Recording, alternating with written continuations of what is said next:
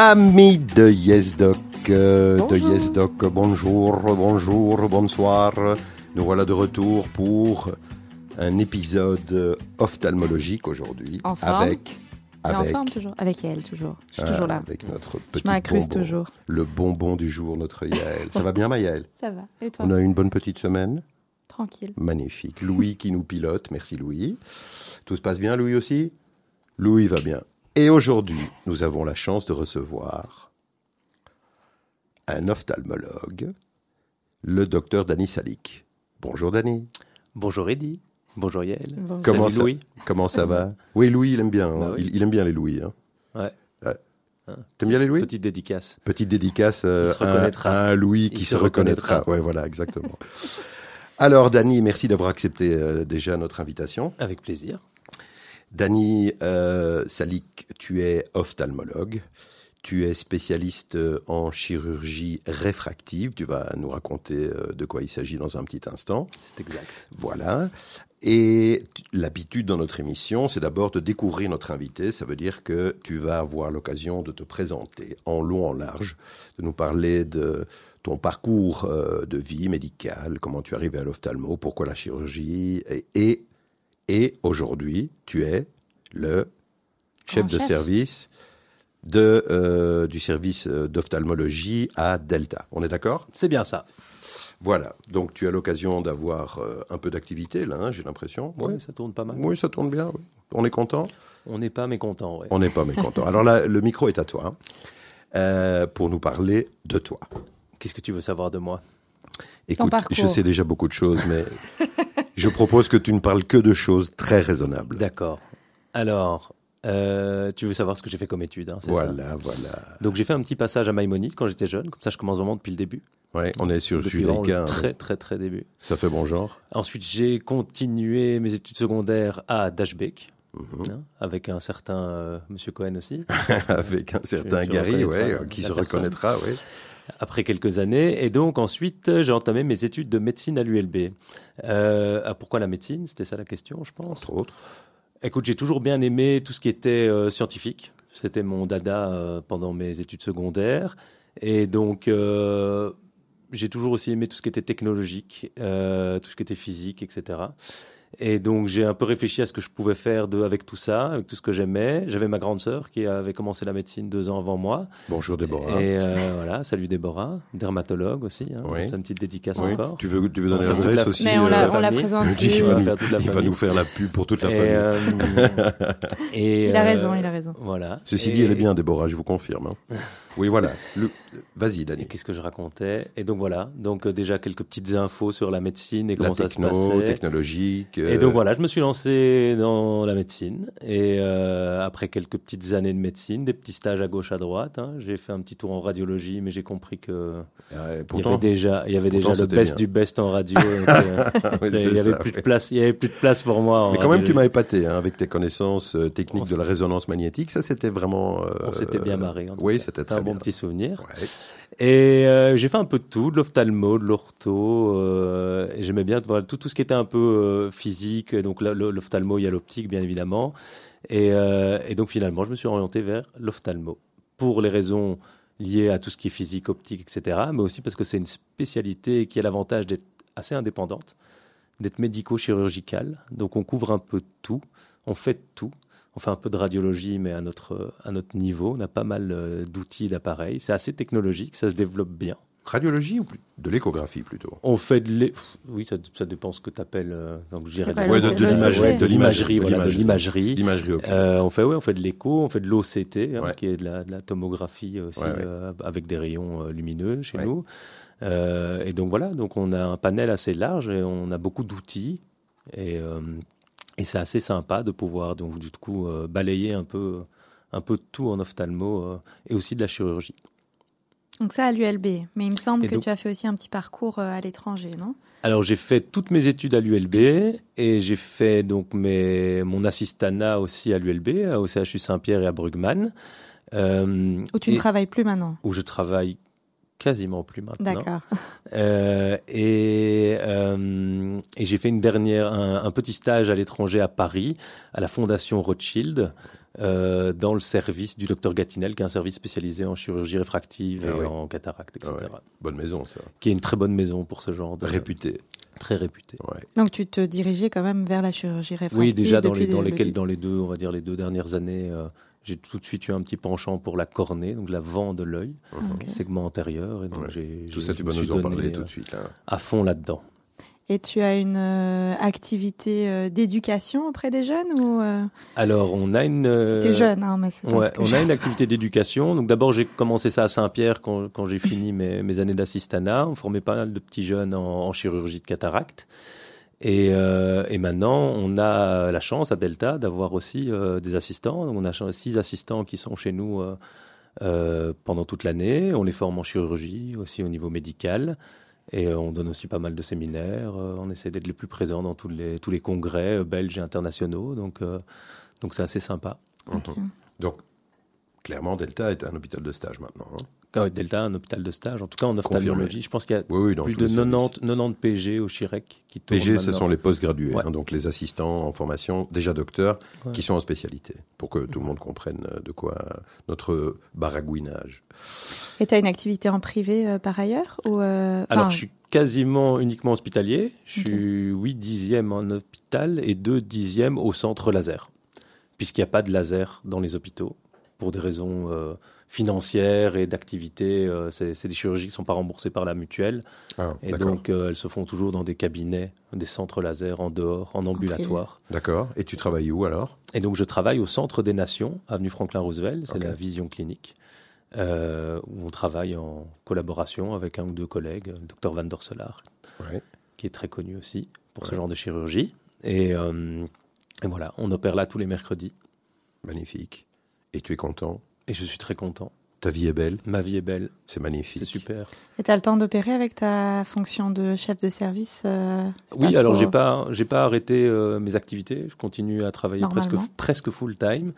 Et donc euh, mercredi c'est les, les lasers, mardi, jeudi c'est les salles d'opération intraoculaires, donc tout ce qui est cataracte ou chirurgie réfractive par implant. Et vendredi? Et vendredi C'est ravioli. c'est ravioli. voilà. ben oui. Qu'est-ce qui se passe? Ouais. Ouais. Excuse-moi, Yann. Ouais. Je suis tout à toi. Qu'est-ce que tu veux Ah, je savoir encore Non, rien. J'ai dit pas Comment mal, sont- comment tes raviolis Je suis Capricorne. euh, voilà. ok, très bien. Alors, Dani, merci pour euh, ce petit morceau d'histoire. Euh, tu nous as choisi deux morceaux musicaux pour Ouais. euh, égayer un peu ce moment. Ça va être sympa. Et tu nous as choisi du spécial, hein, du très spécial. vrai. Si, si, si. Et il faut que tu expliques de quoi il s'agit. Alors. Alors j'ai pas choisi du spécial, j'ai choisi du très bien. Oui, oui, Du du très haut spécial, très bien. Oui, oui. C'est de la promo, clairement, on va pas se cacher. Voilà. Donc j'ai choisi un rap de Monsieur Rémi Zombec, Ouais. qu'on appelle le Zombe sur Le les Zombe. réseaux. Vous D'accord. trouverez sur Spotify à Zombe Point. Voilà. Et j'ai choisi un autre morceau, mais c'est deux salles, deux ambiances, Mhm. de Fanette, Mhm. qui est la femme de notre cher ami Jim Mosco, qui a animé la matinale pendant pas mal d'années. Exactement, ici, à Voilà. Judaïka, juste. Et donc aussi une belle chanson de Fanette. Vous Tout à verrez, fait. C'est totalement, c'est pas du rap, c'est un peu le contraire. Exactement. On commence avec quoi? Bah, avec ce que tu veux, Non, c'est toi qui décides. ça dépend. Tu veux mettre l'ambiance, on commence par le rap? On commence par le rap? Ouais, ça va un peu Allez, c'est parti.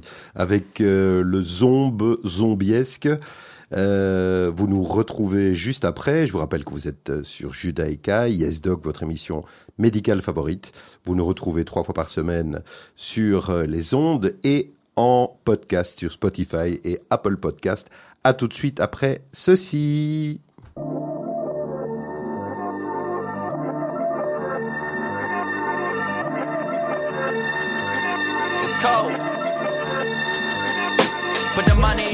Safe cause I'm insecure. Sometimes mistake worth for these integers. Always thought to get some credit, had to give it first. But nowadays, do debit never reimburse. Posy tendencies, enemies befriending me. For my Medi and the Hennessy. Bitches tuned up on some Betty B. Pedestrian and pedigree, but messing with my chemistry. Demons speaking venom sneeze. Talking shit like Leno scenes. Your presence is all ebony's. Bend the knee, Legos mine for the century. My nickname should be Constantine, cause I'm constantly Bonafide, Bomber Beast, Normandy, normally. Assume me as a tsunami, hungry like Buddha P, externally with Buddha Chi, internally my Jesus screaming, stuff your dungarees with seeds of money trees. Chase the clouds to run from me, but I'm still a levy breach when it's 201 degrees. Tous les matins, je me réveillais, je sens déjà la pression. Déjà la pression, ouais. Je dois continuer à bosser sans relâche sans me poser de questions. poser de questions là.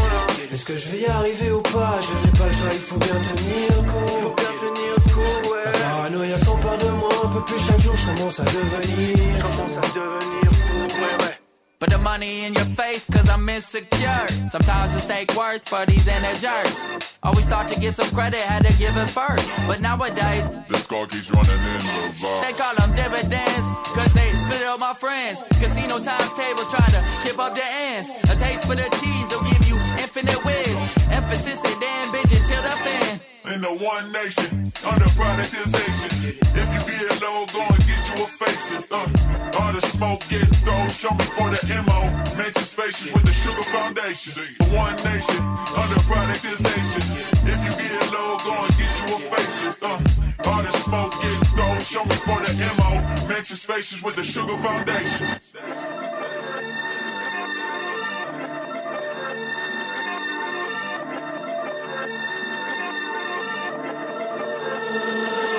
Tous les matins, je me réveille et je sens déjà la pression. Déjà la pression, ouais. Je dois continuer à bosser sans relâche sans me poser de questions. Poser de questions là. Est-ce que je vais y arriver ou pas? Je n'ai pas le choix, il faut bien tenir le coup. Bien tenir le coup, La ouais. paranoïa s'empare de moi un peu plus chaque jour, je commence à devenir fou. Commence à devenir fou, ouais, ouais. Tous les matins, je me réveille et je sens déjà la pression. Déjà la pression, ouais. Je dois à bosser sans relâche sans me poser de questions. Poser de questions là. Est-ce que je vais y arriver ou pas? Je n'ai pas le choix, il faut bien tenir le coup. Bien tenir le coup, ouais. Paranoïa s'empare de moi un peu plus chaque jour, je commence à devenir fou. Commence à devenir fou, ouais, ouais. Et on est de retour avec euh, le docteur Dani Salik, ophtalmologue, qui vient nous parler de chirurgie réfractive euh, ce soir. C'est exact. C'est exact. euh, Je confirme. Docteur Salik. Alors, euh, d'abord, d'abord, qu'est-ce que c'est la chirurgie réfractive? Première chose. Et deuxièmement, De quelle partie de l'œil on parle? de quelle surtout partie de l'œil on parle, comme euh, nous suggérait notre Yael il y a un petit instant, et, euh, et nous y sommes. C'est à toi. Alors la chirurgie réfractive, c'est, ça désigne un ensemble de chirurgies qui a pour but euh, de se libérer, on va dire, de ces lunettes, pour faire très simple. Donc de corriger les défauts optiques qui sont la myopie, l'astigmatisme, l'hypermétropie et la presbytie. La presbytie étant les problèmes de lecture liés à l'âge. Et donc, il y a plusieurs types d'interventions. Euh, il y a des chirurgies par laser, il y a différents types de laser. Il y a des chirurgies par lentille, par implant. Il y a différents types aussi d'implants. Euh, et donc, ça concerne surtout l'avant de l'œil, c'est-à-dire la cornée. La cornée, c'est la surface de l'œil. C'est le premier.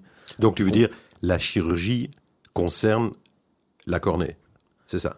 Alors, pour tout ce qui est chirurgie laser, Voilà. ça concerne la cornée. D'accord. Donc la chirurgie laser, elle va avoir lieu au niveau de la cornée. C'est des chirurgies de surface, donc qui ont lieu à l'extérieur, donc à la surface de l'œil. Depuis l'extérieur, on ne rentre pas dans le, le, le globe, globe oculaire pendant les chirurgies. Euh, et donc la cornée, c'est le dioptre qui est à l'avant de l'œil. C'est une petite partie qui est transparente et qui est en fait un gros verre de lunettes, hein, principalement, puisque c'est le pouvoir optique de l'œil Mhm. euh, est principalement lié au niveau de la cornée. Euh, ensuite, on a les chirurgies par implant. Et les chirurgies par implant, donc c'est des petites lentilles qu'on met à l'intérieur de l'œil. Là, c'est une partie donc de chirurgie intraoculaire qui ont maintenant la plupart des implants sont mis derrière l'iris, donc derrière la couleur de l'œil, derrière la pupille. Mhm.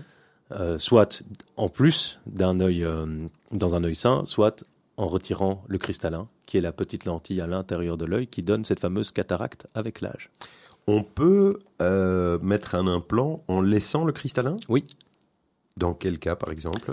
Alors, ce sera principalement dans toutes les myopies ou les, les corrections, donc hyper- my- hy- myopie, hypermétropie et astigmatisme très fort, Mhm. qu'on peut plus opérer par laser. Mhm. Donc, on parle de là au-dessus de 8, 10, 10, 12 dioptries de myopie. Mhm. On peut traiter jusqu'à 18 dioptries de myopie en lentille. Euh, et donc, et toutes les gens, toutes les personnes qui ne peuvent pas non plus être opérées par laser parce qu'ils ont des contre-indications euh, à la chirurgie laser, parce qu'ils ont des cornées qui ne se prêtent pas à l'opération, parce qu'ils ont des, Par exemple, quoi Trop fine non, en fait, principalement, la recherche des, des facteurs de risque pour les chirurgies laser sont des cornées qui sont irrégulières ou qui sont trop fines. Parce que le but de la chirurgie laser, c'est une chirurgie photoablative. Ça veut dire qu'on va retirer du tissu, on va tailler dans la cornée, on va l'amincir Mhm. plus la correction est élevée, plus il faut tailler dedans, donc plus il faut l'amincir. Et donc des cornées, par exemple, qui sont très fines avec une correction qui est trop élevée, on va pas pouvoir réaliser cette chirurgie laser, sinon on va plus laisser grand-chose à la fin. Et donc Ok, ça super. peut donner Et en fait, risques. pourquoi on l'amincit? C'est c'est quoi le principe? C'est parce que on, on amincit la couche, ok, mais pourquoi on voit mieux après? Alors le but, c'est de changer la forme de la cornée. D'accord. Donc, en fait, la cornée, euh, c'est un petit, une petite, comme une petite sphère, hein, pour résumer, euh, qui va réfracter la lumière, enfin une partie de sphère, Une- une d'une une sphère, demi, ouais. Euh, qui va réfracter la lumière. Donc, quand elle rentre dans l'œil, les rayons lumineux qui vont rentrer dans l'œil vont être réfractés, c'est-à-dire qu'ils vont converger vers un point. Et donc, par exemple, on prend l'exemple d'une myopie. euh, la convergence des rayons se passe avant la rétine, donc trop tôt. L'œil est trop grand, on va dire, donc les rayons lumineux n'arrivent pas à aller jusqu'à la rétine.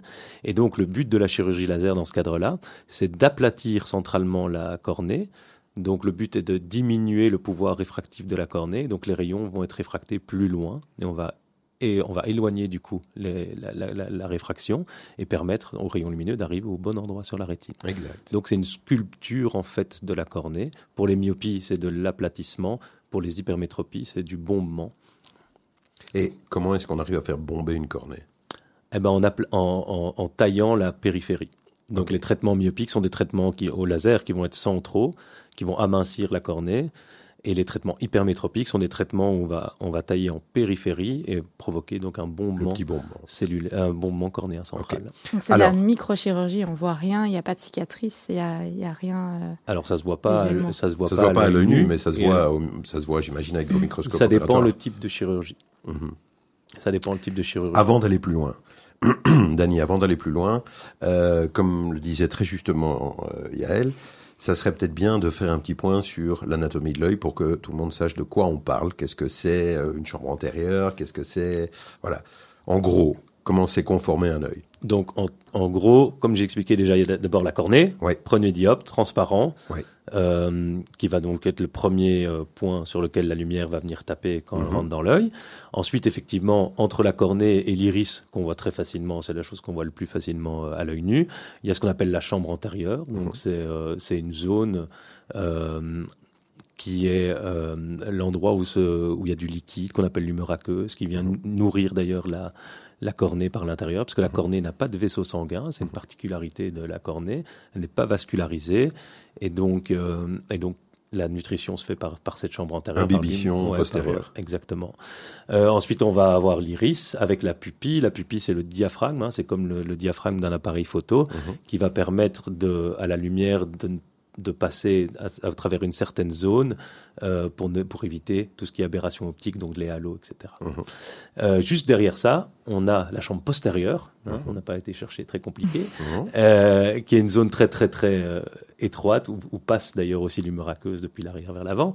Et on a juste derrière ça le cristallin, qui est cette grosse lentille qui donne la cataracte avec l'âge quand elle se pacifie. Voilà. Voilà. Et Après derrière- l'arrière, on s'en fout, c'est de la rétine, c'est pas mon domaine. après, après, on s'en fout, il s'occupe plus de ça, il sait même pas de quoi il s'agit. Voilà. ok, très bien. Donc à l'arrière quand même, pour conclure, le plus important, Oui. la rétine tout à La l'arrière. macula, qu'on peut, voilà, avec la macula, le nerf optique, qui est en gros la pellicule de l'appareil photo. C'est là que doit arriver l'image nette euh, pour avoir une Magnifique. interprétation. Voilà, ça c'est déjà un bon point intéressant. Alors, euh, je pense que ce qui serait intéressant, c'est de savoir aussi, et d'abord, d'abord, à quel type de pathologie s'adresse euh, cette, ru- cette chirurgie réfractive? Alors, pathologie est un grand mot. Hein, la pathologie ou à anomalie, Anomalie, donc à- amétropie. amétropie, exactement. À toutes les, enfin, à toutes, quasiment toutes les amétropies. Donc, chirurgie réfractive du myope, on peut aller donc en lentille jusqu'à maintenant moins 30. On peut traiter 30 dioptries de myopie. Euh, donc de moins 0,5, moins 1 à moins 30. Euh, on peut traiter de l'astigmatisme, en moyenne jusqu'à 6 dioptries d'astigmatisme C'est quoi ça, l'astigmatisme? L'astigmatisme, eh ben, c'est euh, un autre défaut optique qui est souvent présent en plus de la myopie ou de l'hypermétropie, qui en fait, il faut imaginer que, donc, comme j'ai parlé de la cornée, qui est censée être comme une sphère bien ronde, Mhm. euh, eh ben, certaines personnes ont euh, une cornée qui est un petit peu ovalaire. un petit peu comme un ballon de rugby. Mhm. Et donc, ce qui fait que les rayons lumineux vont être réfractés, mais euh, pas totalement correctement. Il va y avoir donc deux focales qui vont être créées, qui seront un petit peu euh, dispersées, un petit peu décalées l'une avec l'autre. Ça va donner un, un bavement de l'image. Donc, les astigmates, ils vont sur- souvent avoir une vision légèrement, euh, légèrement baveuse, avoir une petite ombre autour de leur euh, quand, on regarde, quand ils regardent un tableau, avoir une petite ombre autour des lettres. euh, voilà. Ça, c'est l'astigmatisme. Alors, on peut très bien vivre avec un tout petit peu d'astigmatisme, mais quand, quand ça dépasse un certain nombre de dioptries, ça peut être quand même beaucoup très handicapant. Euh, donc ça, c'est tout, pour tout ce qui est versant myopie, astigmatisme. La presbytie aussi, euh, l'hypermétropie aussi, on peut la traiter. C'est le Ah. versant contraire du- Alors voilà, c'est ça. Qu'est-ce que de, de la myopie. Donc la myopie, c'est quelqu'un qui ne voit pas bien de loin et Mhm. qui voit bien de près. L'astigmatisme, l'astigmate, lui, il va voir en fonction de son, son degré plutôt une image un peu baveuse, mais il peut voir plus ou moins bien de loin ou de près. Et l'hypermétrope lui- L'hypermétrope, lui, il voit ni bien de loin ni bien de près. D'accord. Alors quand il est jeune, l'hypermétrope, il a la chance de pouvoir un peu euh, se débrouiller, de compenser, parce qu'il y a des petits muscles dans les yeux qui permettent de faire l'accommodation. Et donc, il arrive à un peu contracter ses muscles et à rendre une image nette. Mais si on a une hypermétropie trop forte ou avec l'âge, quand les petits muscles commencent à moins bien fonctionner, on n'arrive plus à compenser euh, cette hypermétropie. Et là, malheureusement, on voit ni bien de près ni bien de loin. Mhm. Et là, on peut traiter euh, des corrections jusqu'à environ 6 dioptries en laser et 10 dioptries en implant. Euh, Ouais, ça, on va y revenir dans un petit Voilà. instant. ouais. Et après, il y a la presbytie, la fameuse presbytie que les gens de plus de 45 ans doivent connaître, euh, qui sont des problèmes de Moins de 20 ans. lecture, Je sais pas de quoi tu parles. lecture liée à l'âge. Et euh, donc cette presbytie, elle se, elle se, on la compte pas en dioptrie particulièrement, c'est des problèmes d'accommodation. Et donc ça aussi, on peut traiter par laser ou lentille. Et ça, ça Euh. c'est un problème qui se situe où la presbytie? Que tu veux dire? Je veux dire, Oui. ça, ça se situe à quel niveau? Le problème se situe à quel niveau? Donc c'est l'accommodation de l'œil, donc du cristallin. Donc le cristallin, c'est une lentille qui peut se qui est entourée de muscles. Les muscles peuvent se contracter, ça va entraîner une modification de la forme du cristallin. Mhm. Et donc si le cristallin bombe, ça va augmenter la puissance de l'œil, et donc ça va permettre l'accommodation et de rapprocher les, les, les textes proches de, de nos yeux. Et quand ils se relâchent, on revoit à nouveau plus loin. Ces petits efforts musculaires euh, est très très bon chez l'enfant et diminue au fur et à mesure de la vie. Et vers 40, 45 ans, ça dépend un peu des, des gens, qu'entre 40 et 50 ans, eh ben, ces petits muscles n'arrivent plus à compenser euh, le, le zoom qu'il faut faire pour lire. Les bras sont, ne sont plus assez longs. Mhm. Et donc, on commence à avoir des problèmes de lecture. C'est un des problèmes les plus fréquents. Ah oui, ça c'est le grand classique Ouais. et, et tout le monde y est euh, à partir de 45-50. là. Voilà. Et donc, on peut aussi, dans une certaine mesure, traiter ces patients. Pas tout le monde, pas toujours, mais c'est aussi, ça fait aussi partie des chirurgies réalisées. Alors, on reprend euh, éventuellement pathologie par pathologie ou bien comment est-ce que tu souhaites euh, aborder euh, euh, ton petit speech euh, chirurgical Je pense que le plus simple est peut-être d'aborder le type de chirurgie qui existe. Parfait.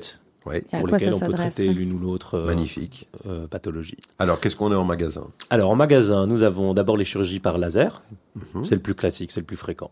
C'est ce qui va être le plus utilisé pour euh, tous les, surtout les myopes. hein. On a quand même une population qui est de plus en plus myope, donc ça reste quand même la pathologie la plus traitée. Et c'est ce qu'on va, on va utiliser le plus souvent entre 20 et 45, voire 50 ans. Mhm. Les lasers, on appelle ça laser excimaire. Je pense que ça n'intéresse personne de savoir comment Si, ça si, c'est très intéressant. ouais, ouais. Euh, mais donc c'est des petites molécules euh, qui sont excitées dans une petite cavité qui vont émettre de la lumière, c'est de l'ultraviolet. Et, euh, et cette, ce laser, qu'on appelle un laser photoablatif, va venir couper euh, des petites molécules à la surface de la cornée et va provoquer donc la, la- la destruction de tissu. Il a disparu. Donc ça va permettre de venir, euh, de venir euh, sculpter à la surface de la cornée. D'accord. C'est Est-ce- des- ouais. Question, ça se fait de manière totalement manuelle ou bien euh, euh, C'est en- robotisé. ou bien c'est robotisé en fonction euh, d'une étude 3D de l'œil qu'on aurait La fait avant. Voilà. Le laser en lui-même, le moment où le laser va traiter, est totalement automatisé par la machine. On a des nomogrammes, c'est-à-dire qu'en fonction du type de correction qu'on va avoir, euh, le, le laser va traiter lui-même.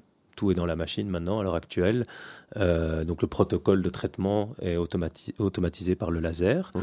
Euh, mais euh, la préparation de la cornée, de la chirurgie en elle-même, selon le type de, de la- de- de chirurgie qu'on va faire, euh, réalisée manuellement par le chirurgien. ça c'est clair. Et le, le patient est endormi ou pas? Non. C'est toujours une anesthésie locale pure. Donc- Locale pure veut dire juste des gouttes pour endormir l'œil. C'est totalement indolore comme intervention. Les gens ne sentent pas ce qu'on Donc c'est ambulatoire, quoi. Ouais. Mais Comment est-ce qu'on fait pour éviter le clignotement d'un œil quand on Ah, fait du laser question. Ah, oui. le mouvement, le mouvement Ouais, On oculaire aussi. on, a- enfin, on inspire un grand coup et on se retient pendant 10 minutes. Non, non, je te parle pas des problèmes de colon, je te parle des problèmes. Donc on met paupières, un petit là. écarteur de paupières, on appelle ça un blépharostat, c'est un petit écarteur qui maintient, la, la- qui maintient les paupières ouvertes pendant toute l'intervention. D'accord. Et les mouvements oculaires qui sont peut-être Alors, il, y réflexes. y a un point de fixation dans le laser que les gens vont fixer euh, et qu'on ra- leur rappelle de fixer pendant toute la durée de l'intervention. Et bien sûr, nos lasers sont équipés d'un système de eye tracking. Donc, c'est des petites caméras qui sont autour du laser et qui vont compenser les mouvements oculaires en temps réel. C'est ça. On a la chance d'avoir des caméras et un système d'eye tracking qui est plus rapide que nos mouvements oculaires à l'heure actuelle. Ah oui. Donc, on n'a plus ces soucis qu'on avait il y a 10-15 ans avec les anciens lasers, où si le patient bougeait la tête ou l'œil pendant l'opération, on pouvait avoir des petits soucis de centrage du traitement. Mhm. À l'heure actuelle, les tout nouveaux systèmes d'eye tracking compensent quasiment tous les, tous les mouvements oculaires possibles, donc les mouvements de tête, horizontaux, verticaux, euh, de rotation, Mhm. euh, euh, de recul ou d'avancement de la tête pendant l'intervention.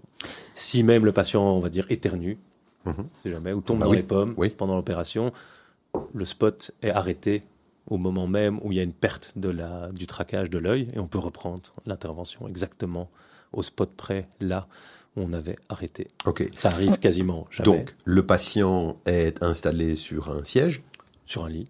sur un lit, Ouais, ça Sur se fait coucher sur le dos. sur le dos. Il est euh, fixé, il a un harnachement, un harnachement ou rien du tout. Pas spécialement. Il y a un petit, un petit, euh, un petit repose-tête. hein, donc la tête est bien calée dans, dans Voilà. le lit. Et, euh, et voilà. Et il regarde euh, droit dans le spot laser. Très bien. Et Et, ça, on- ça dure combien de ce- Pardon, excuse-moi. vas-y, c'est- je t'en prie. Ça dure combien de temps En ça moyenne, ça dure une petite dizaine de minutes. C'est 5 minutes par œil. On fait les deux yeux en même temps pour tout ce qui est chirurgie laser. Ok. C'était ma question. Est-ce qu'on fait les deux yeux en même temps ou euh, Pour tout ce qui est laser, vu que c'est du traitement de surface, ça fait déjà très longtemps qu'on fait les deux yeux en même temps. Et les patients ressortent dans la journée? Les patients sortent tout de suite après. hein. On est, les patients- le, le- le trajet patient pour ce genre d'intervention, c'est en général moins d'une heure. On arrive, on leur donne éventuellement un petit médicament s'ils veulent être, s'ils veulent être relax, s'ils sont un peu trop stressés. Mhm. On leur met les gouttes pour endormir, qui agissent en quelques secondes. Mhm. Ensuite, on les installe, on les opère. Et dix minutes après, on les réexamine, souvent après, pour vérifier que tout est en ordre. On leur donne toutes les consignes, les gouttes, etc. Et puis ils peuvent rentrer à la maison. et, et la cicatrisation. Donc, ils, ils sortent de là, ils n'ont plus de lunettes.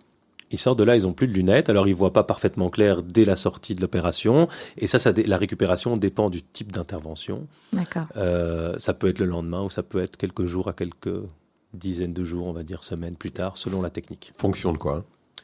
Fonction de la technique chirurgicale. Oui, mais pourquoi? Fonction de la cicatrisation.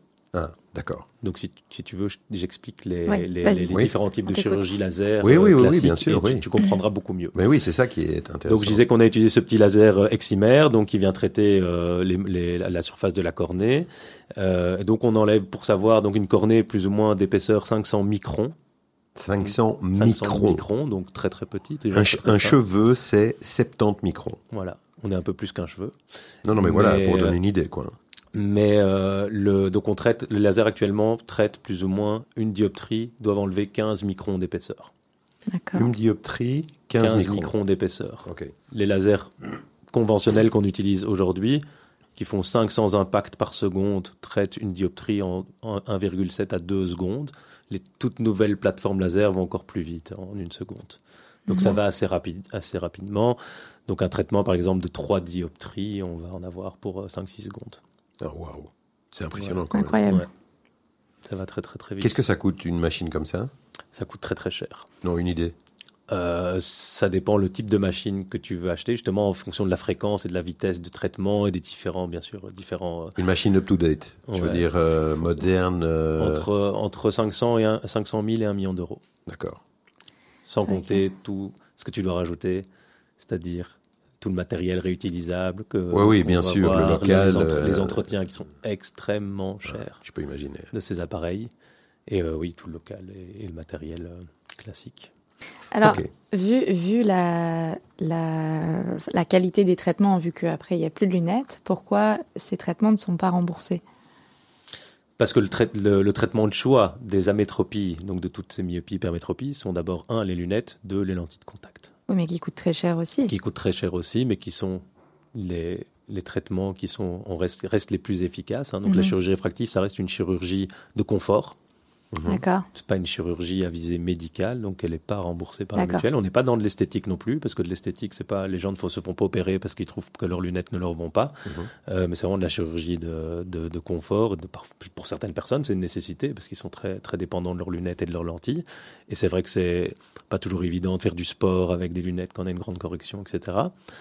Euh, mais, euh, mais voilà, donc ça coûte très cher. Et Mhm. donc, je suis pas sûr que la, l'INAMI et la mutuelle ont les moyens de rembourser ce Pour- genre d'intervention. Pour avoir une petite idée, euh, quand on fait une correction, par exemple, de myopie ou d'hypermétropie euh, deux yeux, on, on va, on se promène autour de quoi en termes d'honoraires? En termes d'honoraires global, ça dépend des centres, bien évidemment, et du type de chirurgie, mais on va pour un laser myopique, on va être aux alentours de 2500 à 3000 euros dans la plupart des centres. Ça peut monter encore un peu plus selon le type de traitement un peu spécialisé Par œil, pour les deux yeux. pour les deux yeux. Ouais, donc entre 2500 et 3500 euros pour les deux yeux. Ok. En chirurgie par lentille, on est plus cher, principalement parce que les lentilles coûtent Le prix de la lentille. extrêmement cher. Oui.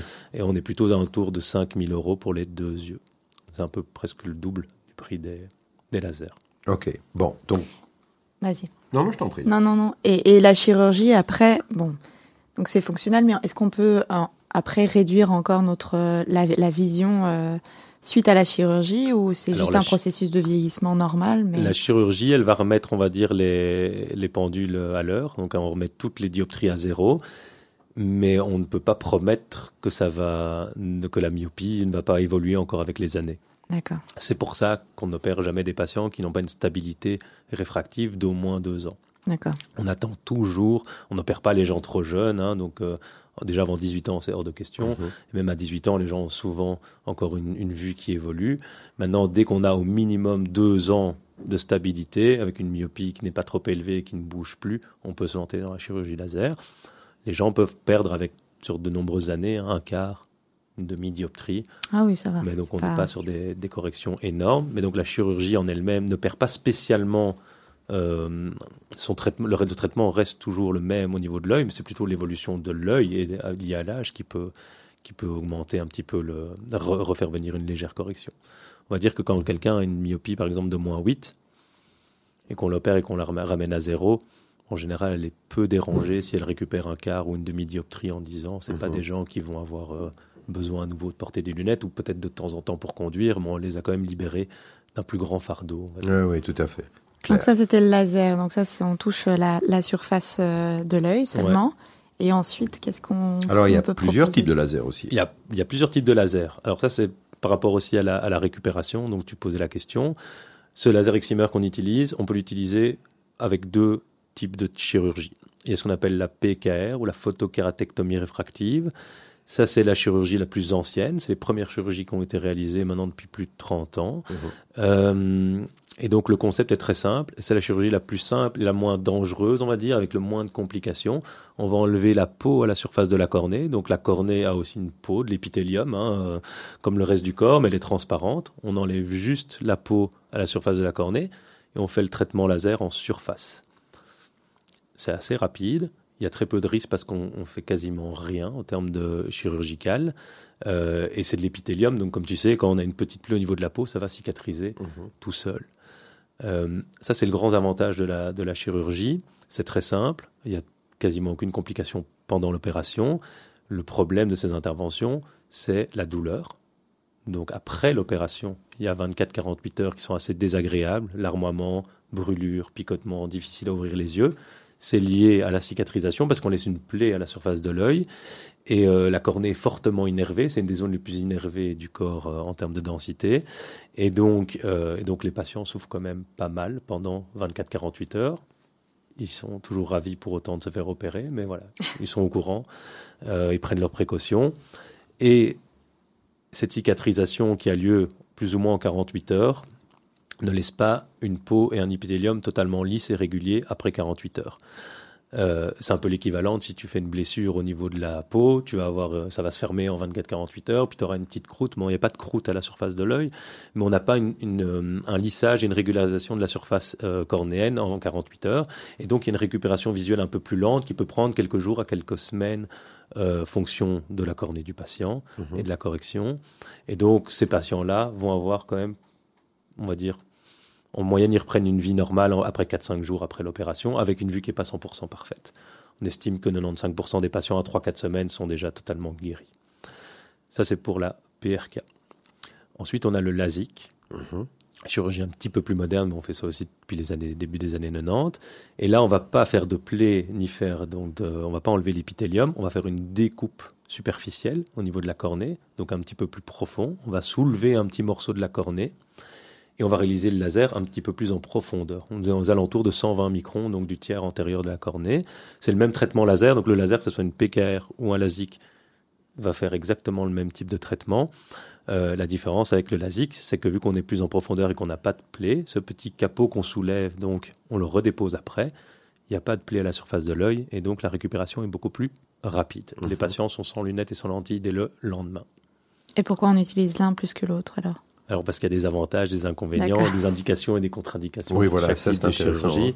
Euh, clairement, la ZIG, vu qu'il y a une découpe d'un capot, euh, chirurgicalement, il y a un risque de complication qui est légèrement plus élevé. Alors en chirurgie réfractive, on a plus de 99% de taux de succès sans complication. Et dans ce petit 1%, la plupart des complications sont bénignes. Et C'est-à-dire, c'est quoi en général? La plupart des complications en LASIK, par exemple, c'est des, des problèmes liés à la découpe du capot. Une découpe incomplète, une découpe complète, trop complète, on va dire. Euh, des, voilà, plein de choses comme ça, des petits débris dans l'interface euh, qui sont le plus souvent stériles, mais qui peuvent parfois être infectieux inflammatoires, etc. Euh, la plupart du temps, on traite ça relativement bien au niveau par, par traitement par collier, hein, en niveau topique. Parfois, ça peut demander une reprise chirurgicale. C'est extrêmement rare, mais ça existe. Les LASIK aussi ont aussi ce fameux risque très rare, et qui fait partie des, des plus grands domaines de recherche qu'on a en chirurgie réfractive, qu'on appelle l'ectasie de cornée. L'ectasie de cornée, c'est une déformation de la cornée en cône, qu'on appelle aussi un kératocône Mhm. euh, post-opératoire. C'est une, complication qui est extrêmement rare, mais qui est la plus grave, on va dire, des interventions de laser. Euh, sont- en- très difficile d'avoir des statistiques de ce genre de choses, mais on est en dessous de 1 sur 5000 ou 1 sur 6000. Et en fait, le fait de découper ce petit capot, plus de faire le traitement laser, affaiblit trop la cornée, qui du coup va se déformer après, et on va avoir une réapparition de la myopie, de l'astigmatisme. C'est pour ça qu'on fait des dépistages assez précis maintenant au niveau, euh, au niveau de la cornée.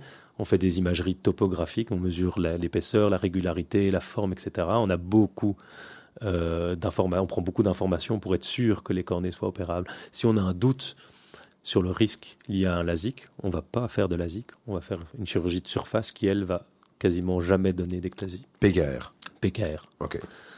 Euh, autre raison pour laquelle on fera plutôt une PKR plutôt qu'un LASIK, c'est la sécheresse oculaire.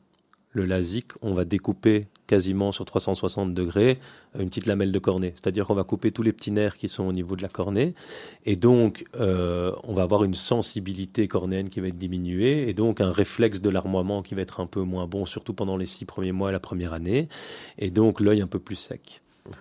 Alors la plupart des gens qui supportent bien leurs lentilles, qui n'ont pas de problème de surface oculaire, bien sûr on les, on les dépiste hein, en consultation pendant le, le bilan préopératoire, ces gens-là peuvent totalement être éligibles au, LASIK. Mais les gens qui ont déjà des problèmes de surface oculaire, qui ont déjà les yeux secs, qui supportent pas bien leurs lentilles euh, et qui doivent mettre des gouttes plusieurs fois dans la journée, euh, voilà, etc. Toutes ces personnes-là sont des patients pour qui on va éviter de réaliser un LASIK. On préférera une PRK. Vu que le traitement est en surface, on va beaucoup moins toucher les nerfs cornéens. Ils auront une récupération euh, au niveau de leur surface bien meilleure. Et donc, il y a, y a plein de raisons. Il y a aussi des raisons, on en a, on l'a évoqué euh, hors antenne, au niveau euh, sportif, les au niveau du métier. Euh, les gens qui font des sports de combat ou de contact, qui ont vraiment un risque important d'avoir un trauma direct au niveau de l'œil. Si on peut, on le fera plutôt une PRK, puisque ce petit capot, même s'il cicatrise très vite et très bien et que dès le lendemain, il ne n'est plus censé bouger, en cas de gros trauma, coup de poing, euh, Oui, oui, clair. choses comme ça, Pas peut une bonne toujours idée. bouger. Alors bien évidemment, je rassure tout le monde, un, c'est très très très rare. Deux, on sait, on sait la plupart du temps récupérer ces patients, et les en, général par une réintervention. Euh, mais donc voilà, on prend, les devants. Si on peut, on peut éviter ce genre de choses, on le fera. Donc on va chaque fois orienter au mieux le patient selon aussi sa myopie. Les PRK à l'heure actuelle, on traitera plus ou moins 5-6 dioptries de myopie, pas plus, puisque vu que le laser en surface, on a dans des grandes études des régressions de la myopie. Donc le laser perd un peu de son effet pendant la première année sur des myopies très fortes. Le LASIK a l'avantage d'être beaucoup plus stable pour, pour des corrections fortes et donc va nous permettre de traiter 8, 10 jusqu'à 12 dioptries de myopie.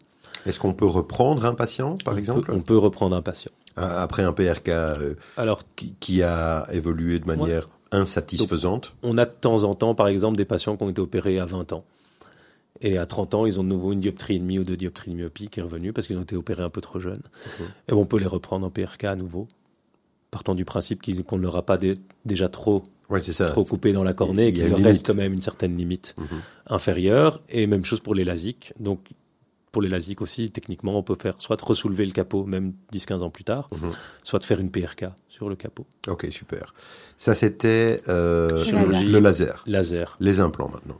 Tu veux pas savoir les autres lasers qui existent? Ah si, mais je, je suis terriblement intéressé. Mais il reste plus beaucoup de temps. Mais on, a, on avance dans l'émission. Alors oui, oui, oui, avec plaisir. Il y a Alors en deux mots, rapidement. déjà on utilise deux lasers. On utilise les lasers euh, pour les LASIK justement. On peut donc souvent on prend, on va utiliser un autre laser puisque la découpe de la lamelle cornéenne peut se faire aussi par laser. C'est un laser femtoseconde, c'est un laser qui découpe. Et donc euh, les patients passent d'abord sous le laser femtoseconde et puis sous le laser excimer. Donc la découpe se fait par un premier laser, le traitement se fait par un deuxième laser. Et donc, il y a une technique qui existe depuis quelques années qu'on appelle le SMILE, euh, qui est en fait une chirurgie tout laser femtoseconde où on n'utilise plus l'excimer. Donc, le but, c'est plus de couper à la surface de la cornée, mais en fait, ce laser, il va découper un petit lenticule à l'intérieur de la cornée et on va pouvoir le sortir en entier de la Ah. cornée. Ouais. C'est des chirurgies qui existent depuis maintenant 5, 5 à 10 ans, mais qui vont se développer puisque jusqu'à présent, il n'y avait qu'une marque qui, qui avait commercialisé ce laser. Mhm. Euh, mais maintenant, toutes les autres marques vont s'y mettre ou s'y sont, s'y sont déjà mis. Et donc, du coup, euh, le smile technique, probablement, qui va, dont on va plus parler dans le futur. Et qui va quoi? Et qui va mettre le reste euh, C'est pas spécialement parce que euh, il y a les mêmes, on a les mêmes contre-indications, les mêmes inconvénients qu'avec le LASIK. L'avantage du smile, c'est qu'on enlève ce petit lenticule intracornéen par une toute petite incision, et donc on ne doit pas découper de capot. Oui, c'est ça. Donc intérêt pour les, les Entre alternatives autres, à la PRK euh, pour les, les professions Euh, ou les- aussi pour la sécheresse oculaire, ouais, etc. Euh, donc voilà, le smile, c'est une chirurgie dont il n'y en a pas beaucoup à, à Bruxelles parce qu'on n'a pas toutes ces plateformes les plus modernes. Ça coûte tellement cher que le temps de les renouveler, on n'est pas toujours à jour. Euh, mais il y a certaines personnes qui en font. Les résultats sont pas mal, mais peut-être que dans 5-10 ans, ce sera peut-être une chirurgie qu'on réalisera beaucoup plus. Mhm. Ça, c'était du coup tout ce qui était laser. Magnifique. Et Maintenant, on a tout ce qui est euh, implant. Implant. Très simple. Implant, on appelle ça implant FAC, donc les implants pour les myopies plus fortes ou les contre-indiqués au laser. Euh, et là, on peut aller vraiment sur des dioptries euh, du moins 18, euh, même parfois plus maintenant.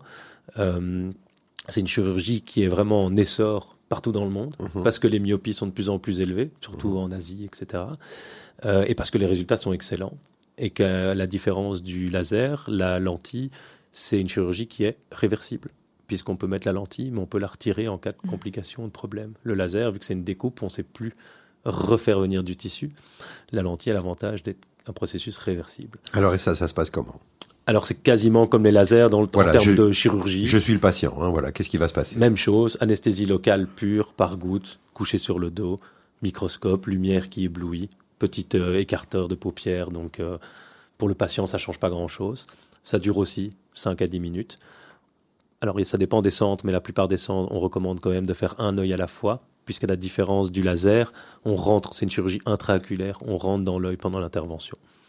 Et donc, pour ces raisons-là, on préfère quand même, euh, pour les infections post-opératoires qui sont anecdotiques, il n'y en a quasiment pas dans ce genre d'intervention, euh, mais on préfère quand même euh, faire encore un œil à la fois. Maintenant, les- les techniques s'améliorent et donc peut-être qu'on passera aux deux yeux dans, un futur proche, mais pour le moment, on préfère ça un œil à la fois. C'est une chirurgie voilà, assez rapide aussi, qui consiste très simplement à légèrement inciser le bord de la cornée. On fait une incision qui est de 3 mm, qui est toute petite, euh, et d'implanter, d'injecter la lentille euh, dans l'œil du patient. on a, on a une perte d'humeur aqueuse ou rien du tout? Non, parce qu'on prévient ça par euh, l'injection de gel. On met du gel, Ah, de la méthylcellulose pour maintenir la, la chambre antérieure euh, remplie, parce qu'effectivement, quand on fait un trou dans la cornée, il y a toute l'humeur aqueuse qui va sortir. Et donc, on fait ça avec des produits viscoélastiques qui maintiennent la chambre antérieure. et comment vous êtes sûr euh, que la pression intraoculaire reste la même? Bah, ces produits viscoélastiques sont faits pour maintenir une pression stable, donc ils sortent pas de l'œil. Donc nous, ça. on injecte les produits viscoélastiques. On peut gérer la tension de l'œil en live, euh, qu'on sait même, au- même au toucher, ça c'est facile de, Mhm. de, de- de savoir la, la- la pr- la pression. Et on injecte du coup cette lentille dans l'œil, donc on dilate la pupille, on injecte la lentille, on place les pattes de la lentille derrière euh, l'iris, et puis, et puis la chirurgie est déjà finie. Ça, ça se fait aussi au microscope, j'imagine. ça se hein. fait au On microscope. parle de trucs Toutes ces interventions hein. se, font, se font au microscope. Qu'est-ce que ça mesure une lentille comme ça? C'est quoi le, La, la- la taille largeur de la lentille, en moyenne, on est Et les entre, pattes? on est entre, avec les pattes comprises, euh, c'est entre 12 et 14 mm. Un, centi- un, un gros centimètre. 1,2, 1,4 cm et les petites pattes là que vous euh, dépliez? Bon, les petites pattes comprises, donc c'est une lentille qui est Oui, oui, rectangulaire. mais je veux hein, dire, il faut euh, aller les chercher après pour les mettre en place. Une fois que tu injectes, euh, On met la lentille, c'est une sorte de, petit rectangle qui est Mhm. au-dessus de l'iris, et avec un petit manipulateur, on va juste aller les glisser sous le sous l'iris. donc tout se fait au microscope. Tout se fait au microscope. Et ça, c'est vraiment euh, une manipulation par le médecin. Ah oui, oui. Là, c'est une chirurgie intraoculaire faite par le médecin. Il n'y a pas de, c'est pas robotisé. Voilà. Tout est fait manuellement. C'est assez simple. Les résultats sont excellents. L'avantage de la lentille, c'est qu'elle est calculée comme des lunettes et comme euh, et comme des lentilles de contact, c'est-à-dire qu'elle est designée pour le patient. Le laser, c'est le laser qui va créer donc son, protocole et donc peut légèrement être sur ou sous correcteur, même si en, en 2023 ça existe quasiment plus. La lentille, c'est précis, propre. On sait exactement où elle se place dans l'œil. Euh, elle est mesurée en largeur, en longueur pour le patient, et, euh, les résultats sont excellents. Et donc ça marche vraiment beaucoup pour le moment. Euh, le gros désavantage, c'est le prix, qui est quand même plus cher que les lasers, Mhm. et le fait qu'on rentre dans l'œil, même si, voilà, maintenant il y a plus de 20 ans de recul là-dessus, on a des lentilles de dernière génération, et euh, les complications sont maintenant devenues anecdotiques et assez rares. Alors ces lentilles, elles vont permettre de corriger spécifiquement quoi? De moins 30 à plus, euh, à plus 10. Voilà, Donc c'est ça. quasiment toutes les amétropies. Ouais, ouais, c'est ça. Voilà. On on parle de tout. Et, et aussi, euh, si nécessaire, euh, dans, dans, la chirurgie d'implant, euh, post-exérèse du cristallin, j'imagine. Alors là, c'est d'autres lentilles, mais Ouais. donc quand on retire le cristallin, ça ce sera plutôt pour les personnes plus âgées, juste avant la cataracte ou quand ils ont de la Quand cataracte. ils ont une cataracte, ouais. Et là, on met pas une lentille en plus, on enlève leur lentille naturelle qui est le cristallin, soit de cristallin clair, soit de cristallin opacifié, c'est-à-dire cataracte. Ça, c'est juste une question de tarification. Donc, quand on a la cataracte, c'est remboursé partiellement par la mutuelle. Quand on n'a pas de cataracte, c'est à la charge du patient. Mhm. Mais c'est le même type de chirurgie. Mhm. Et donc, c'est une extraction du cristallin et la mise en place d'une lentille intraoculaire. Mais- c'est des personnes plus âgées, des personnes presbytes, souvent, dans ce cadre-là, on va pouvoir choisir, le patient peut choisir, en fonction de sa volonté, récupérer une vision à 100% de loin, garder une vision de près et mettre des lunettes de loin comme il en a eu l'habitude, ou mettre des lentilles multifocales. Voilà, c'est ça que je voulais demander. Voilà. Il y a des, aujourd'hui, on a des lentilles qui sont même multifocales. Oui. Comme les lunettes un peu, quoi. C'est c'est un processus qui est totalement différent. Il y a plein de plateformes maintenant qui existent, il y a plein de modèles de lentilles différentes. On a quand même l'honneur et la chance d'avoir euh, une firme belge qui a mis euh, en place ces lentilles trifocales, loin, intermédiaire et près, en 2010 ou 2011, Mhm.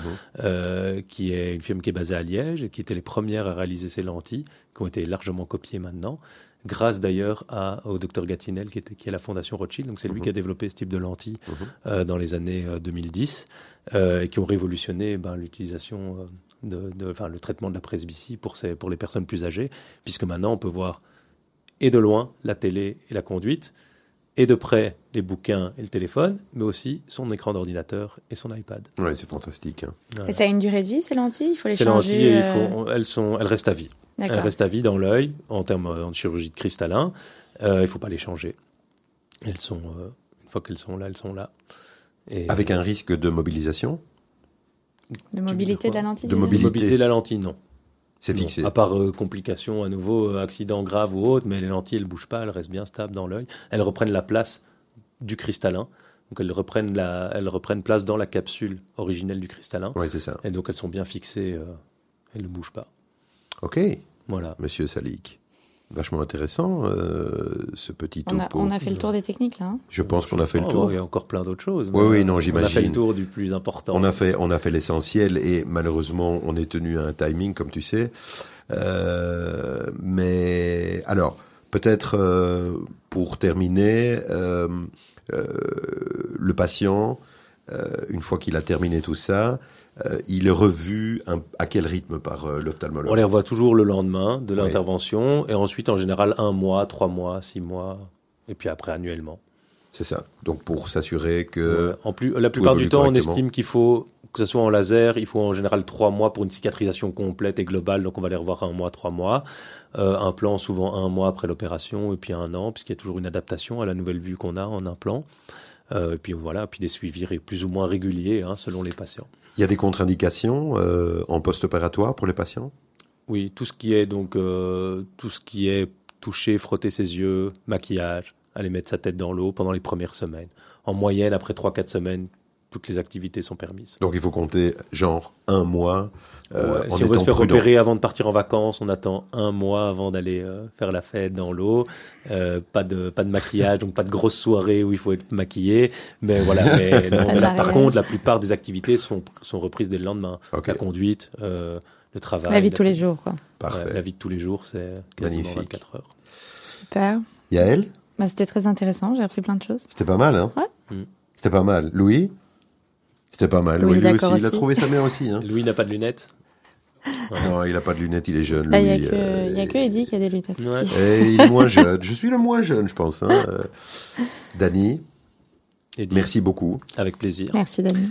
Euh, tu nous as donc concocté un deuxième morceau musical qui est celui de Fanette. Exact. Alors Fanette est la femme d'un de tes meilleurs potes et euh, elle s'est lancée dans la chanson et on va pouvoir aujourd'hui lui faire sa petite promotion donc à notre Exactement. ami Fanette. Alors Dany Salik, merci mille fois. Avec plaisir. Euh, Dany Salik est donc ophtalmologue, il est chef de service de l'ophtalmologie à Delta, il est spécialiste en chirurgie réfractive et merci d'avoir répondu encore une fois à notre, à notre appel. C'était très intéressant. Euh, si jamais les techniques évoluent, enfin les techniques vont évoluer, tu reviendras certainement nous faire un petit coucou pour nous parler des Avec grand nouveautés plaisir. et éventuellement on ferait un double mixte avec euh, la dermatologie pédiatrique, comme ça tu viendras avec ta sœur. Deux spécialités qui se. Ouais, finalement c'est un peu Qui la vont même bien chose. quoi. ensemble quoi. Mais oui, ça sera tout à fait bien. Ouais. Mille merci. Euh, Merci. Merci voilà. Merci. Merci Maëlle. Merci Louis. Merci Louis, que tout se passe bien. la Donc prochaine. vous allez avoir l'occasion d'entendre euh, l'ami Fanette et qui va clôturer notre émission. Merci chers vous tous d'avoir été avec nous euh, encore ce soir et à très vite pour un prochain épisode. Une